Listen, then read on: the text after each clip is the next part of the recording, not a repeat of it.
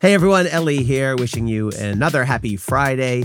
Boy, we are getting a civic education all together on our courts. We're in the Supreme Court one day, the Court of Appeals the next day, the District Court the next day. Uh, it's fun to watch. I enjoy it. I hope you enjoy it. I hope these pieces help you understand it all.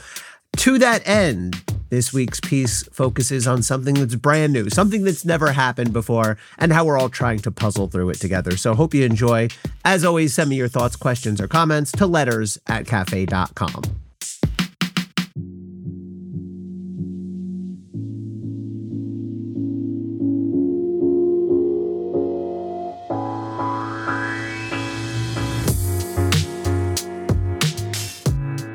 Nobody knows for sure how this is going to go. No practitioner, no law professor, no retired judge, no Twitter icon, no TV analyst or former prosecutor, ahem, can rightly make bold declarations about how the ongoing legal Armageddon over the 14th Amendment will ultimately come out. We can have our views on what's likely. I've got mine, and we'll talk about that in a moment. And we can draw on adjacent examples, but we've never seen anything quite like the ongoing effort to disqualify Donald Trump from the 2024 presidential ballot. As a wise federal judge once said to me after a difficult trial setback, a little humility never hurt anyone. So let's start by acknowledging that this is new to all of us. We can learn together as we go. Further complicating matters, we collectively have been all over the map, literally, on this issue. Nationwide, the healthy majority of 14th Amendment challenges have failed. Some have been rejected by secretaries of state, others by state courts, still others by federal judges for varied reasons. But now two states, Colorado and Maine, have broken the seal and determined, for the moment at least, that Trump engaged in insurrection and therefore cannot appear on their 2024 ballots. Late last week, the Supreme Court decided to weigh in, likely spurred by the proliferation of state by state chaos. The court's order granting certiorari, meaning taking the case, it's perfunctory. The court gave us one paragraph all about scheduling. Now, while some cert orders delineate the precise legal questions to be argued, this one is silent on the matter. Essentially, it's we're taking the case, but we're not specifying on exactly which grounds. Still, we can puzzle through and gain some clarity. In his petition for review, Trump makes somewhere between seven and 10 arguments against his disqualification, depending how thinly we slice the pie.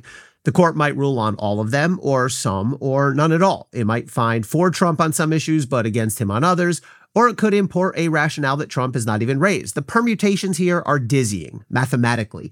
So let's try to narrow down the possibilities in Holmesian fashion Sherlock or Oliver Wendell, take your pick. First, Let's adopt an uncontroversial premise.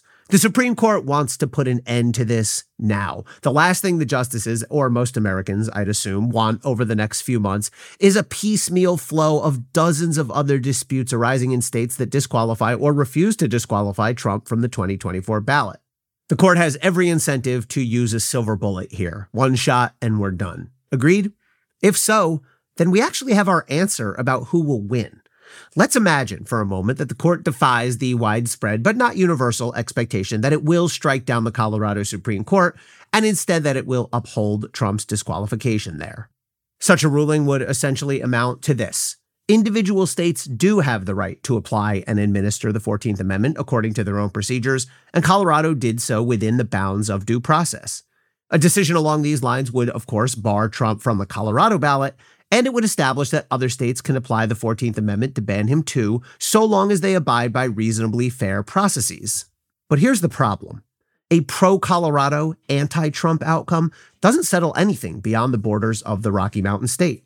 If the court does leave disqualification up to the individual states, then every state's determination becomes fodder for litigation. Did this state abide by its own procedures and afford Trump due process? The Supreme Court would essentially have to consider or refuse to consider each state's disqualification determination one by one, and there are around three dozen such challenges making their way through various administrative agencies and courts. Do you see a world where the Supreme Court invites that outcome? I don't. If the court wants to issue one definitive ruling that will resolve all 14th Amendment challenges nationwide, it has two pathways to get there, and both of them result in Trump victories.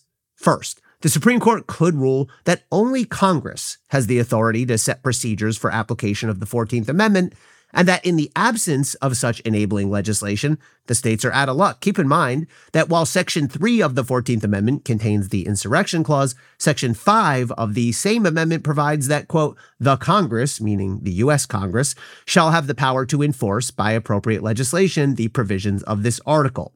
Second, the court might rule that the 14th Amendment does not apply to the presidency.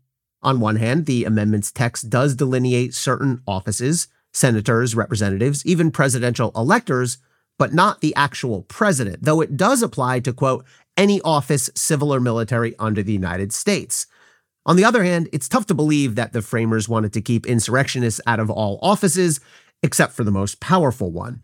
If I had to guess, and we are all guessing, perhaps cut with some experience and intuition, I'd go with the former one shot approach, though they could do both. The court can base its ruling on textualist, plain language principles. When the Constitution says Congress decides, it means Congress and not Congress, but also the states if they feel like it. It's legalistic, it's above the fray, it's clean, and it's definitive. Plus, the court would build itself a neat little political heat shield. Don't like this result? Blame Congress. They're the ones who haven't done their jobs for 150 years. As for the president is not an officer argument, that one feels too much like a loophole, a stretch of common sense. How the hell could the president not be an officer of the United States? I have a hunch the court will give that one a pass. Either way, or both, with one decision, the court can reach a defensible legal result and put an end to the ongoing political and electoral chaos. If that's disappointing to you, take solace in this. Whatever happens, we'll know much more about the constitutional insurrectionist ban when this is all over. The 14th Amendment may not help the country be rid of Donald Trump now, but we could learn how to use it properly in the future. Thanks for listening, everyone. Stay safe and stay informed.